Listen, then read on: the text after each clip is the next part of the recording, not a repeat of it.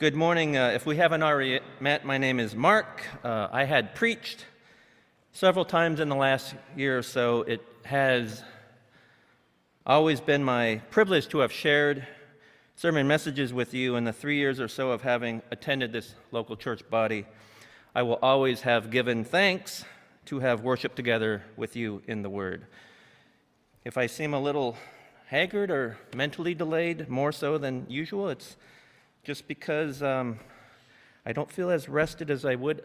Usually, on the days that I preach, uh, the night before, I don't get much sleep anyway. Like, I get up at 5 and roll in here pretty early just to get acquainted. But uh, Friday night, I like to get a good night's sleep, and that sets me up for today. However, because of Pastor Phil's sabbatical, a couple fellas we went on a overnight camping trip, and so it was a good time had by all, I think. But uh, for me, an older guy, sleeping in a tent on a not so cushioned sleeping bag, you know, was not so good for me and my body. And so uh, take that into account, and this symphony of snoring that was going on from tent to tent. So that cacophony, when you combine that with uh, its peak allergy season, and so I had a major pollen algae flare up at like 3 a.m. So it's like, no. But uh, it's all good. So I thank God that we were able to spend time together with Pastor Phil. And uh, I think um, just lifting up and encouraging him in support, I think uh, was good for everyone. So I'm very grateful for that. I'm about to show a short video clip uh, related to the sermon message. That's not a good sign. The title of which uh, is Children Obey and Honor, but Parents Don't Exasperate. The scripture instructs children to obey and honor their parents, but just as importantly, the passage also implores the parents not to exasperate their children. Uh, parenting in the uh, modern Christian era is challenging when the stress and pressure caused by a well meaning parent for the child to excel in athletics or academics and the workplace and so on and so forth can be in tension perhaps with what the relationship is envisioned in, the Bible. When you consider also the intergenerational uh, depth of meaning as adult children, we also are struggling to honor our aging parents in the twilight of their years. I currently work as a chaplain at a long term care facility, uh, folks on hospice, palliative care. Um, they're there because of their advanced aging, they've um, experienced a sharp decline in physical and mental faculties such that they've lost their independence. Maybe they lived in the home for 40 years and they have to move into a facility. They've lost their mobility, their ability to make their own health care decisions. And so there's a great loss of dignity, personal dignity that they've lost as they transition and adjust to this new reality, uh, which is why it's so important as chaplains to come in there to try to extend honor and respect um, in, a, in a small gesture to try to restore that dignity of life. The adult children there may or may not be at peace with the thought of losing a parent and their decisions as primary caregivers may or may not be in sync with what the elderly parent uh, chooses when in hospice, for example. Ultimately, Christ as head of the household and his love must prevail. So I'm about to ask them to roll the video clip, but I just want to say, as an aside, the original eight minute video, I think it was, was heavily edited by me just for the sake of time, and it also went a bit far afield of the areas that uh, were um, part of this morning's message. And so some of those have been reduced down as far as it's talking about the pressures of kids and the self harm that may, or, the, or other ways that they're dealing with that. And so I wasn't sure that that would be a distraction about where we're going today. But please excuse some of the uh, editing. It's kind of poorly done, but um, I'm an old person and not technically savvy. I was fiddling with the fade in, fade out, and the clipping thing, and I just couldn't get it to work. I just finally gave up. So if you could um, please roll the video, thank you. things aren't as good as they seem, as these students often struggle with the very real pressures of privilege. By most accounts, Mercer Island, Washington, is an ideal place to raise a family. Yeah, it's expensive, but just about anywhere near Seattle is. But there are perks. The public schools, for example, are among the highest achieving in the state. These kids seem to have everything, including near perfect grades. A quarter of our class has GPAs over 3.9. Over 3.9. 3.9. hmm It all sounds pretty good, right?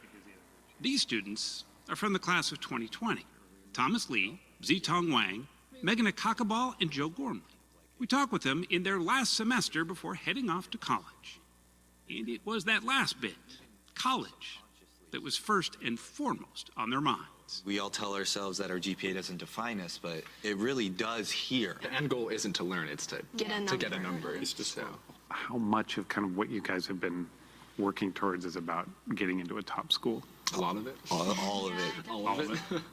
With record low acceptance rates at top colleges, it's pretty well known that students feel pressure to outcompete each other. But what isn't widely known is the toll that that pressure can take. How do you see that manifest itself? Physical tears and like mental breakdowns from failure, what we consider failure, which is really nowhere near what other people would consider failure, and also the fear Of of, failure. failure. It's not unexpected to see someone crying in the bathroom or coming to the lunch table and sobbing, and then, you know, five minutes later, cleaning themselves up and going to class, pretending like it didn't happen. to hear that our children, children that are in high achieving schools and affluent communities, have the same risks is really startling. Liz Evans and John Martin are both parents on Mercer Island. Evans is also a pediatrician. You know, in our office, at least at Mercer Island Pediatrics, we feel like psychiatrists most of the time. when it's your kid struggling, it becomes real.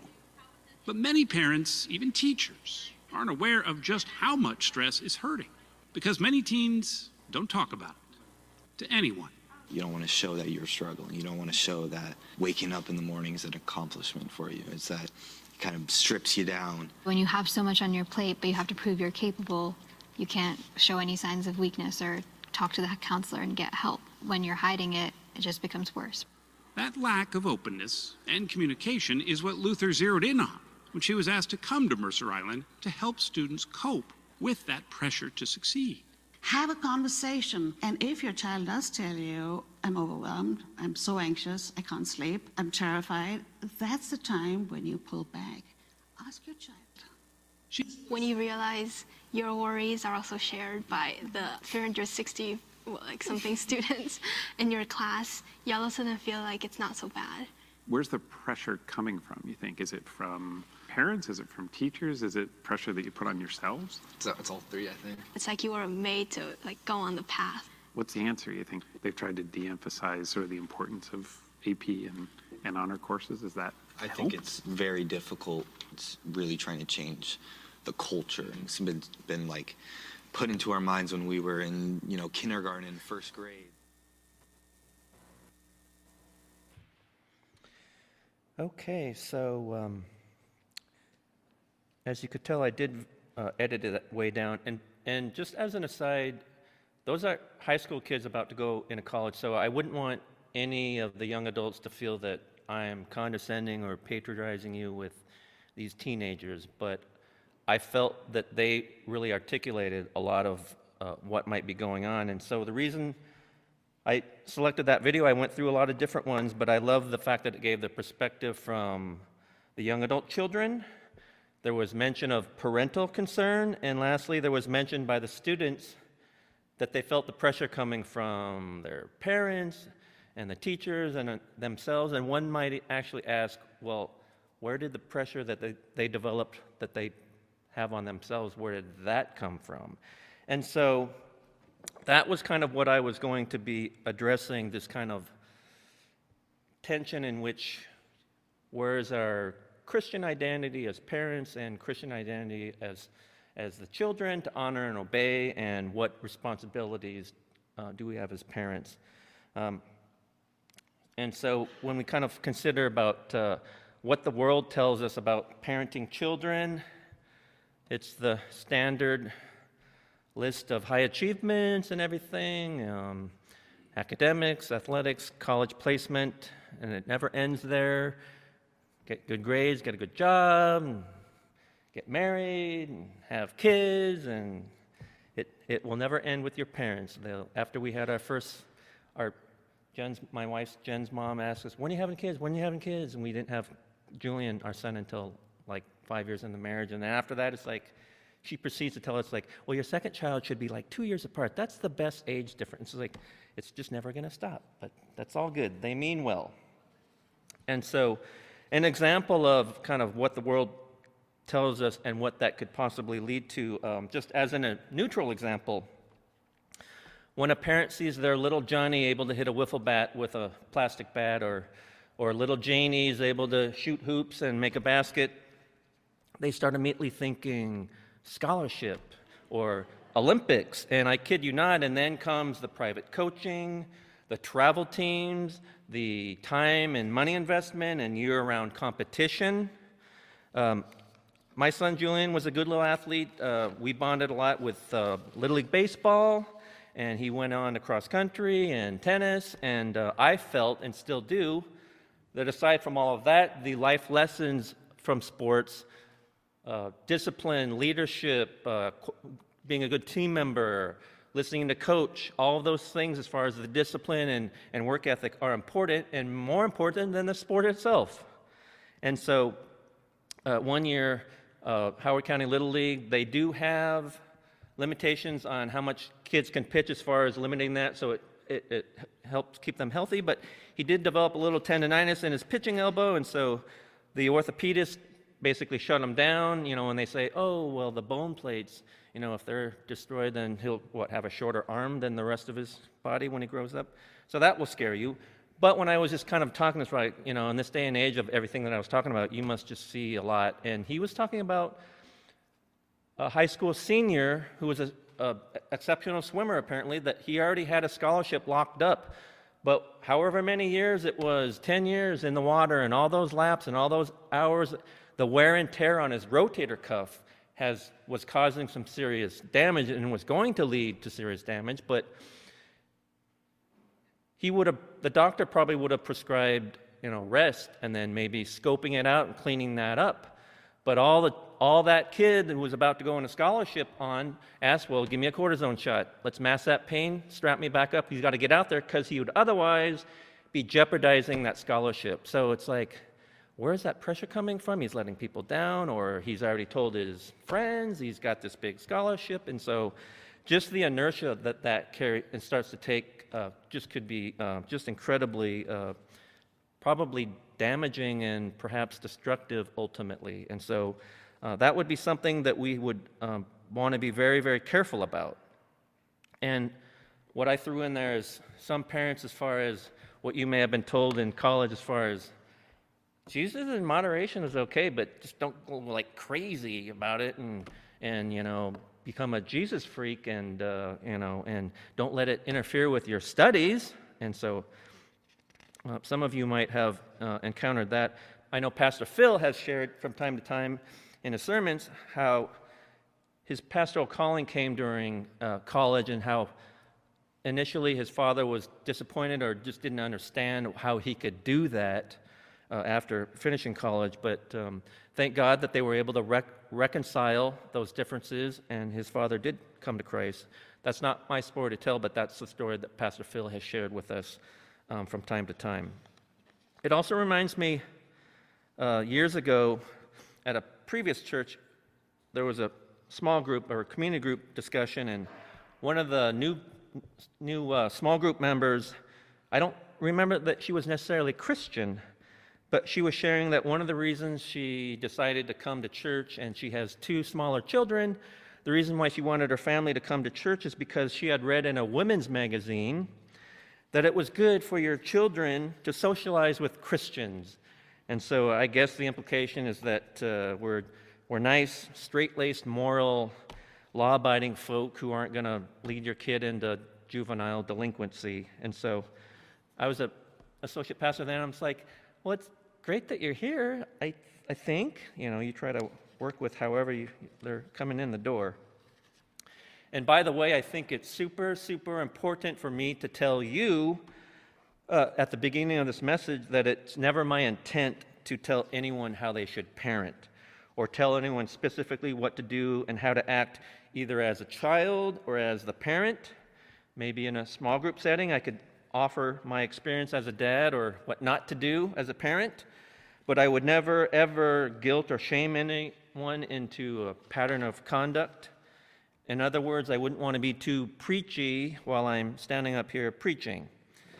With regard to approaches to parenting, I've always thought that uh, new parents are going to come to a crossroads about parenting based on their own childhood experiences. And by that I mean, for example, if you say to yourself, well, my parents spanked me, or my parents were really harsh and strict and they never showed me love, they just told me to work hard.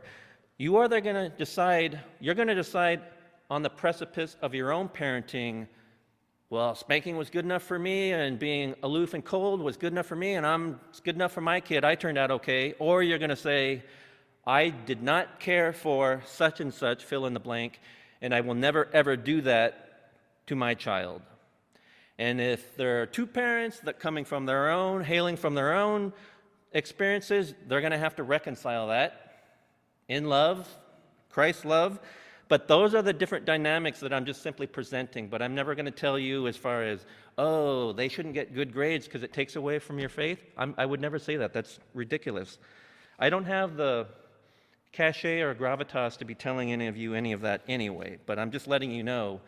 Please consider this as you are moving into those life stages and coming out of those life stages. You're going to be relating, and as you move into adulthood, you're going to be seeing your folks as adults and then you're going to start noticing things about them that, oh, and whether or not we all have grace and love and we're able to keep that family harmony and those bonds intact. Um, I think that is something that I would want for everyone. Okay, so the actual passage is Ephesians 6. Children, obey your parents in the Lord, for this is right. Honor your father and mother, which is the first commandment with a promise that it may go well with you and that you may enjoy long life on the earth. Fathers, do not exasperate your children. Instead, bring them up in the training and instruction of the Lord. Um, I like this passage because it combines both the command to obey one's parents as well as to, to, honor them because I think demonstrating honor requires actual conduct or action, and obeying them is a way of honoring them. For the parents, the children doing all this obeying and honoring, for you, it's a pretty nice gig. However, before you go uh, start spouting off, quoting that scripture, and making these broad commands that they should just blanket obey and honor you, I would ask you to consider. That's the, the tail end of the Ephesians 6 verse. But in another passage that refers to that, it also talks about don't embitter your children. And my observation of that is that Apostle Paul is trying to balance that out. The original commandment about honoring your father and mother or obeying occurs from the original chosen people with the Israelites. And my observation of the text is that because there was sin and there was separation between God and even God's chosen people, that they never felt that personal relationship with the Lord because of such separation. And it was just either obey my commands, if you obey, blessing, if you disobey, my wrath. And so, an example of that, two examples of that would be Numbers 15, the Israelites in the desert. They came across one of their fellows who was gathering firewood on the Sabbath. Maybe he was hungry, maybe he was cold. But it's okay to gather wood on the other days, but not on the Sabbath. So they held him in custody, detained him, and asked Moses, What are we to do with him? It's, this is forbidden. So God asked the Lord, and the Lord said, He must be taken outside of the camp and killed. And they took him outside of the camp and stoned him for gathering wood on the Sabbath. Leviticus 24, one of the Israel woman's sons blasphemed the Lord. That's in the commandments. Do not take the Lord's name in vain. So again, they held him in custody, asked Moses what to do. The Lord said, Take him outside the camp. Those who heard him blaspheme, hold him, and the rest of the Israelites stoned him. So again, because of that separation, God's like, Well, this is my tough love, but this is the way it is, whether or not you like it or not. Do this, or there are going to be awful consequences. But I like Paul balancing that out as obey, obey your parents, honor them as I have commanded you because you'll live a long life, but also he's establishing a responsibility of the parents. Don't exasperate, don't embitter your children. I'm not sure that that occurs in the Old Testament, but because of Christ, thank God, who restores us to a right relationship with the Lord, who by his finished work on the cross, we have union, we have the Spirit, we have Christ in us that is going to enable us and compel us and guide us through these difficult challenges of parenting, through these difficult challenges of obeying and honoring your parents. And so I think it's important that we balance that out in fairness to the children who are obeying and also to the parents who are doing the commanding and, and uh, demanding of, to be honored. And so I like that balance that that is there because that creates that kind of harmony and not the embitterness. Now, if your eight year old demands that he wants to eat, he or she wants to eat ice cream for dinner, and you say no, and that embitters and exasperates that child, okay, so there are exceptions to this, but with your wisdom, with Christ's wisdom and the Holy Spirit, you will have discerned between the two. I'm not telling you, or not, I'm not telling you or telling you not to feed your children ice cream for, for dinner, but I would just rely on your own good judgment and whatever you think the Bible and the Spirit is compelling you to do. Okay, so at this point, I have to digress here a little. Please indulge me. I have to share part of my testimony. As I was saying, it, it has truly been a privilege for me to preach. But last month, I wasn't so sure if I should. I was developing a little bit of an attitude problem towards church, and so I'm just like, if I would take that seriously as far as preaching, if, I, if I'm not fit, then I darn well shouldn't be sharing a message. And so that email draft I had, I still have March 11th, that's like, hey, uh, probably not a good idea for me to preach. I got my mind right, just so we're all clear. If there's someone back there, designated person with his hand on the, the pulpit mic mute button in case I go rogue, um, I assure you I would never do that. Um, but at the time, that was uh, March 11th, and that was a Saturday, and at that time I was visiting my sister and brother in law in Arizona. So I was literally and proverbially spiritually in the desert. That was a Saturday. Sunday, I attend her church. Uh, they live near Phoenix, and that pastor opened up with this analogy about him being the coach of his son's flag football team, and he was coaching his son, who's a quarterback, as far as don't get bogged down and distracted with the pass rush that's coming here. You need to look downfield and let the play develop with your receivers. And, and he was saying, it's like, you know, that's a real metaphor for don't get bogged down with life's details or these distractions, but look to Christ. And so, in my lifetime, I have received during sermons like compelling word or thing. And so I was having this attitude problem, but boom, right then, God's like, you're going to preach and you're going to share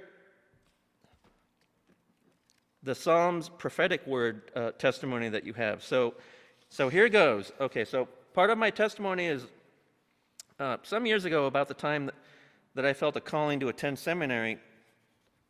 Not so coincidentally, God was kind of revealing to me, it's like, you got some serious, kind of deep rooted subconscious issues with being an adopted Korean. And it, uh, I was starting to realize it was kind of subconsciously permeating and infecting my relationships, including with my son. My little anger issues uh, that I have personally, or had personally, I hope, were played out under the guise of, oh, I'm just giving my son life lessons and, and, uh, and discipline and structure and a good work ethic. However, that might be a good idea otherwise, but the lad's like five or six, you're just crushing him. You're, you're embittering and exasperating and crushing his spirit, and I'm losing my relationship with my son. So all these things are happening like I said, not coincidentally, because I feel God is like, hey, if you're going to minister people that I put in your care, you need to deal with that stuff and clear the decks as best you can, and I'll help you. And but you need to come to terms with some of these things that I was kind of like uh, blind to, and I thought it was not an issue, but lo and behold, it really was once I started to reflect.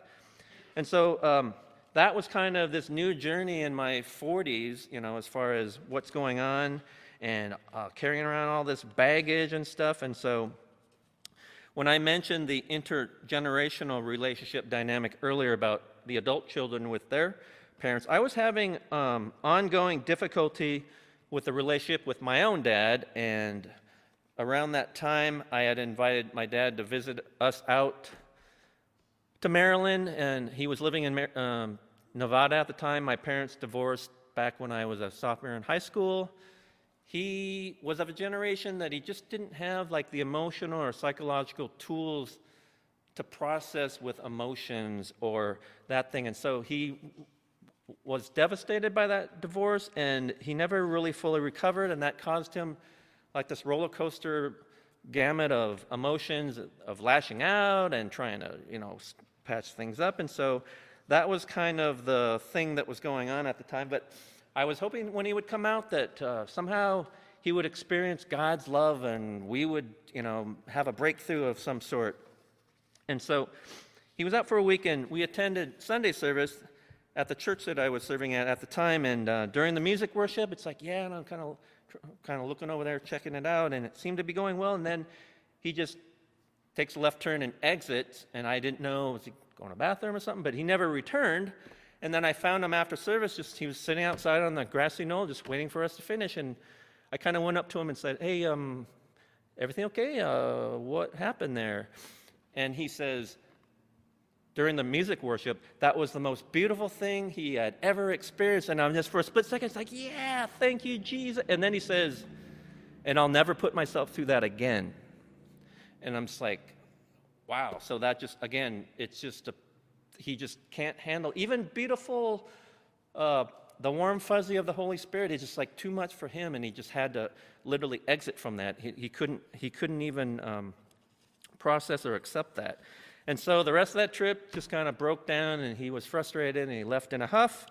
And that was in August, and by that, went, that Christmas, my wife sent him a package of our son Julian's school photos and a gift of some kind, I forget.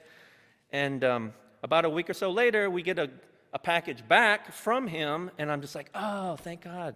You know, he, he sent in Julian a, a Christmas gift or something, and so I'm glad that we were, you know, he was able to kind of make amends a little bit. So we open up the package. It's not a gift or anything, it's the package we sent, unopened, stuck in another package, and mailed back. And so it's like, for him to go out of his way, that really, really cut deep. Uh, that, that was the most devastated and hurt that I had ever been. Just, I don't know if I was vulnerable, vulnerable. It's like, yeah, you know, we're making some progress on our relationship, and he's making a gesture to my son, and it's like he went out of his way, not just to write return to sender, but to stick it in a package, and it's like just kind of like the middle finger to me or something. So it's like that was just devast- that was devastating to me. And so, um, about that time, um, as I said, I was serving at that church, and the youth pastor was going to this IHOP International House of Prayer in Kansas City. They have a one thing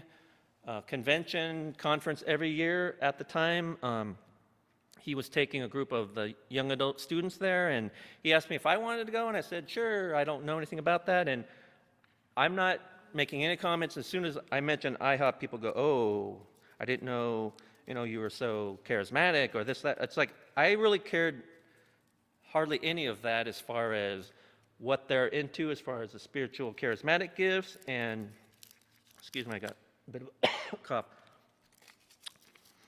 But what I have always loved is that um, they have a mission statement of providing this glorious worship music literally 24 hours a day, seven days a week, month in, month out. They've been doing that for, I believe, 25, 30 years straight.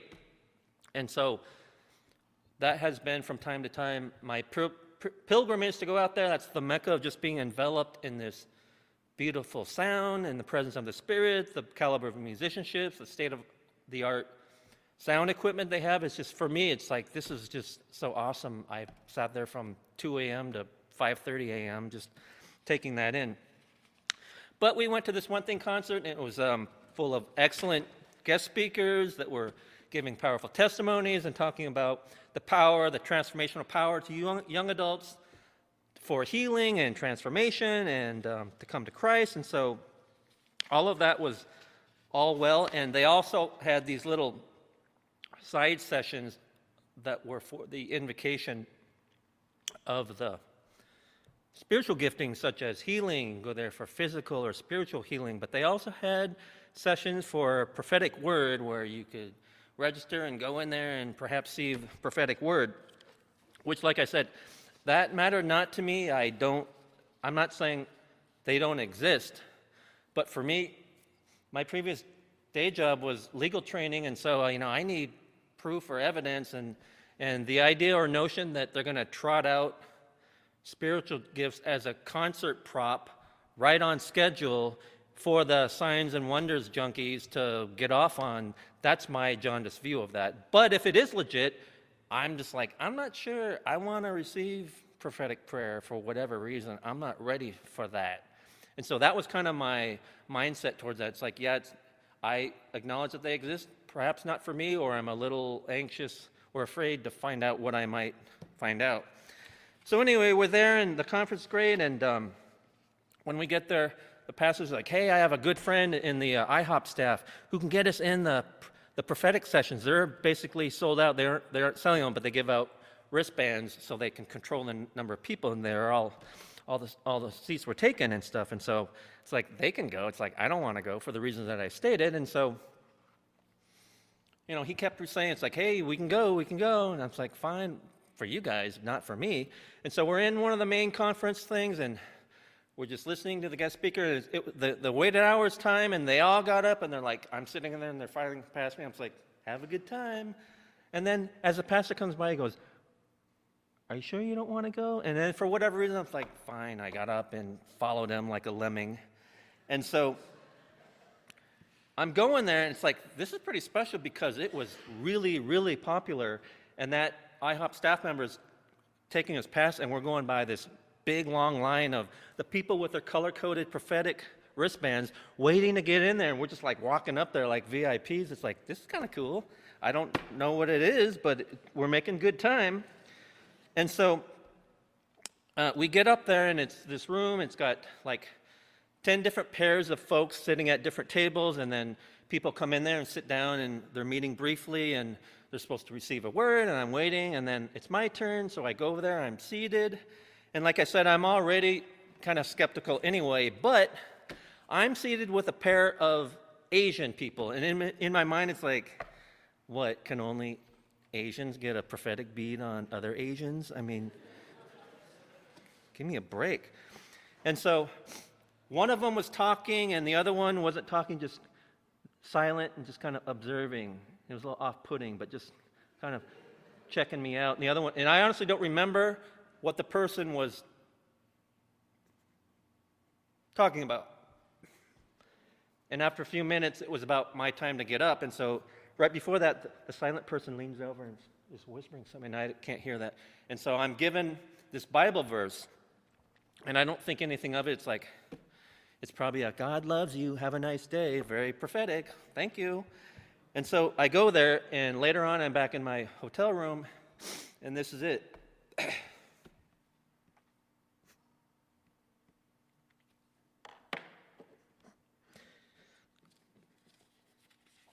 and so for me, that was like, what the bloody blast is going on here? Because how would that person know where I'm at in my life and what's going on? How could he figure that out. And like I said, with my legal training, it's like there's got to be some other rational explanation for what took place there.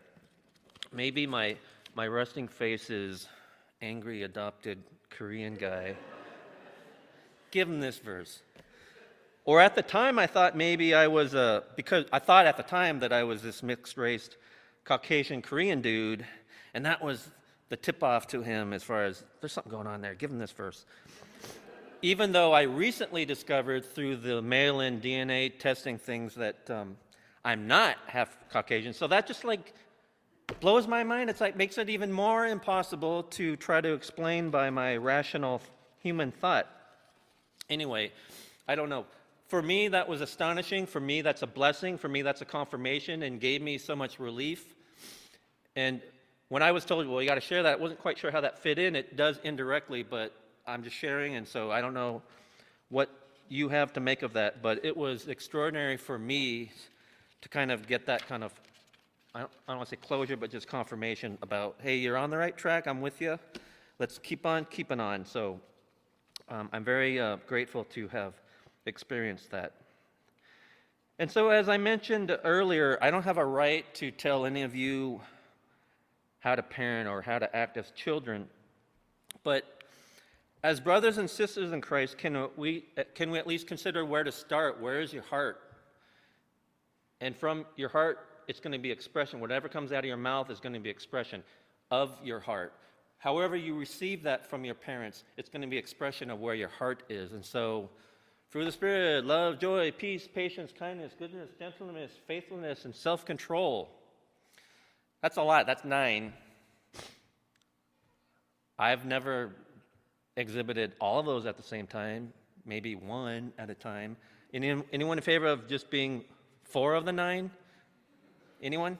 Anyone? I'm okay with that, but, um, but kidding aside, um, it's important, like I said, I'm not going to tell you what to do in the moment, but you will have to figure that out, and in doing so, it's an investment in your future and in your children's future and your relationship with your elderly parents for you to start developing that relationship and those fruits of the Spirit. If you have, and you have, I'm sure many of you have, go with God, you're well on your way, but you need to start preparing yourself for times of child parent warfare if you haven't already engaged in that, or engaging in what you're, you're finding out in school or what your parents are telling you might be in tension with where your Christian identity is. You're going to have to just deal with that. But praying through that, I believe the Spirit's going to give you peace. It's going to give the agitator peace. And in God's perfect timing, all that's going to come together. But you got to be there. You got to be present and mindful, in my opinion, about what's going on. And so I think it's very important as far as um, I don't know how kind I've been with my son, or loving, or gentle.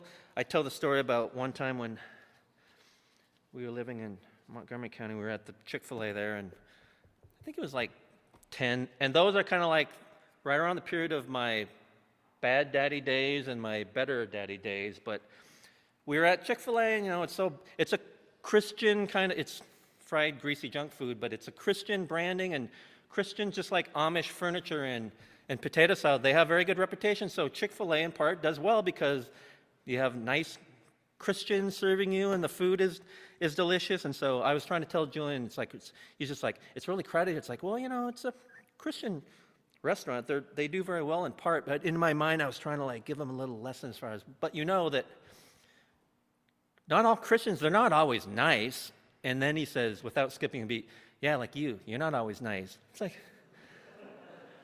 I got to own that. To be admonished by a, I think he was 10 at the time, very humbling and um, humiliating. But on the other side of that, me trying to honor my parents, my mother is in her 80s, and I visited a couple weeks ago, and I took her, her husband, they remarried, they've been married for 27 years. Joe had a Joe had a stroke about five years ago. He's been wheelchair or walker bound, and my mom's getting an initial onset of dementia. And she wasn't supposed to bring her to church, but because she forgot, she brought her purse. I left it in the van, but then she was fixated on that during the game, the Mariners game, and she asked no less than 13 times, Oh, where's my purse? I need my purse. And I was like, It's in the van. Oh, I left it in the van. I'm trying to be patient because you have to be. Why would I be frustrated and dishonor and disrespect my mother? But after like the fifth time, I just tried to like, I was messing with her. It's like, because they know that there's a, a huge homeless panhandling issue in Seattle, I just said, Oh, your purse? I just gave that to a homeless person. So I said that a couple times, and I, I, I think she just kind of chuckled and laughed. And after a while, I developed that a little bit more. It's like, I gave your purse to a homeless person who's in the van. And then I said, I gave your homeless, I gave your, I gave your purse to a homeless person who's sitting in the van with the van keys. And then they started laughing, and I think I may have stumbled upon a way for them, for her to just really register that in her mind, because after a while she stopped asking, probably because it's like, did he really leave my purse with the homeless person with the van? But those are two different intergenerational examples of what you are going to be confronted with. It's going to be painful to see your parents decline like that. And you're going to be left with the memories of when you were. Or maybe there's going to be some unreconciled things that you're really going to have to, it will, be a supernatural miracle to have transition and resolve that. So you have all those things to consider if you haven't already. Please do so. Um, um, I need to finish up here soon, but um, I'm throwing this in because I have seen that come into play, even in the Christian context. If one of the other videos that I didn't select, but one of the young adult teens was talking about one of the things that he wished his parents would do was that they would admit when they were wrong or if they made a mistake. And I remember one Christian brother was talking about, oh, my sons, they thought I was Superman when they were little and I could do everything and I was perfect. And, and once they got older, you know, they, they were bitter and resentful. It's like with toddlers, you can create the illusion that you are a total know it all and the perfect parent because they don't necessarily know any better at that age.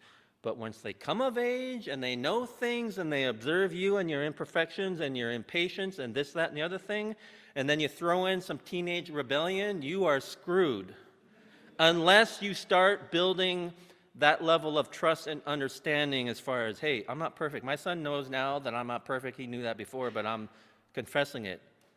He knows that I love him. He knows that we're proud of him, however things go. That I would drop things and go to Colorado Springs, where he's finishing up his first year at the military, uh, Air Force Academy. If he needs something, I'd drop whatever I'm doing. I'm going to give him space because he's a young adult. He's his own man. But he knows that we would do anything for him if he wanted us to. So hopefully, thank God, I've recovered from those bad daddy years and my relationships in general, my bad Mark years. It's less bad Mark, shall we say. It's least bad Mark, shall we say. And so that is what I'm uh, imploring you to consider because you may come to a point where it will be so difficult and you have shattered those relationships. And so please consider those things. If you're if you are following the Lord, walking with the Lord, perhaps I might suggest you won't have created the conflict if you're walking with the Lord. And the things that come out of your mouth are because they spring from the fruits of, of, uh, of the Spirit. And so you can start there. There's always going to be difficulties, teenage, parents, older parents, this, that, and the other thing, it's always going to be a challenge, but if it's a foundation of love, I believe love truly does conquer all. And so, if we can have the uh, worship team come up, um, I wanted to do something. We're going to read this passage. Before we do that, and that was the point I was making. I'm not going to tell you what to do because just as you each in your own way, uniquely, individually, came to Christ and you're processing that and you're relating to the Lord in your own way, how you're wired, you are going to relate to parenting in your own way based on where you hail from, what you liked and didn't like, and the difficulties of that, experiencing that as a parent, experiencing that as a young adult, seeing your parents. You're going to be wrestling with all of these things. You're going to be wrestling as you grow up and mature in adulthood. How do I honor and respect my parents, even though clearly what they're telling me makes it impossible to honor and respect and, and obey them? You're going to have to figure that out. But if you start from love, like I said, God's going to give you peace. He's going to give the agitator peace. Maybe you're the agitator. He's going to give you peace. And things are going to come about in the right way how God wants it. And if it wasn't the way that you thought initially, you're going to have a peace about that, a peace which transcends all understanding, which is going to guard your hearts and your minds in Christ Jesus. So, what I'd like to do is, if everyone can stand, we're going to read this together. We're going to read it again in just a minute, but if we could all stand and read this all together. Worship team, if you want to read that too, let's start. Love is patient, Love is kind. It does not envy. It does not boast. It is not proud. It is not rude. It is not self seeking. It is not easily angered. It keeps no record of wrongs. Love does not delight in evil, but rejoices with the truth. It always protects, always trusts, always hopes, always perseveres. Okay, we're going to read this again. This time, please read it out loud, and everywhere love is, you're going to insert your own name. Now, when we get to that, it's going to be a little bit muddled because everyone's going to be saying their name, but try to stay together. I don't want you to just think about it. I want you to speak it and hear that. Try that on. How does that feel? So, if you would please indulge me by reading that all together, where it's the blank, that's where love is, that's where your name is. So, let's start. Ready? Go. Mark is patient. Mark is kind. Mark does not envy. Mark does not boast. Mark is not proud. Mark is not rude. Mark is not self seeking. Mark is not easily angered. Mark keeps no record of wrongs. Mark does not delight in evil, but rejoices with the truth. Mark always protects, always trusts, always hopes, always perseveres. I haven't done that since the premarital counseling in 1999. Thank you, Pastor Fred at Seattle Community Church. But, but in all seriousness, I think you need to say it and hear that, whether that permanently roots itself now or what have you. But please just experience that. Like I said, I have no illusions about what happens during a Sunday service once you exit here, but only God can create the type of change that you dearly deserve and should have for the sake of your children and for the sake of your relationship with your parents. And so that's what I would pray. And so let's, uh, let's pray, Lord God. We just uh, thank you and praise you for the opportunities that we're gathered here.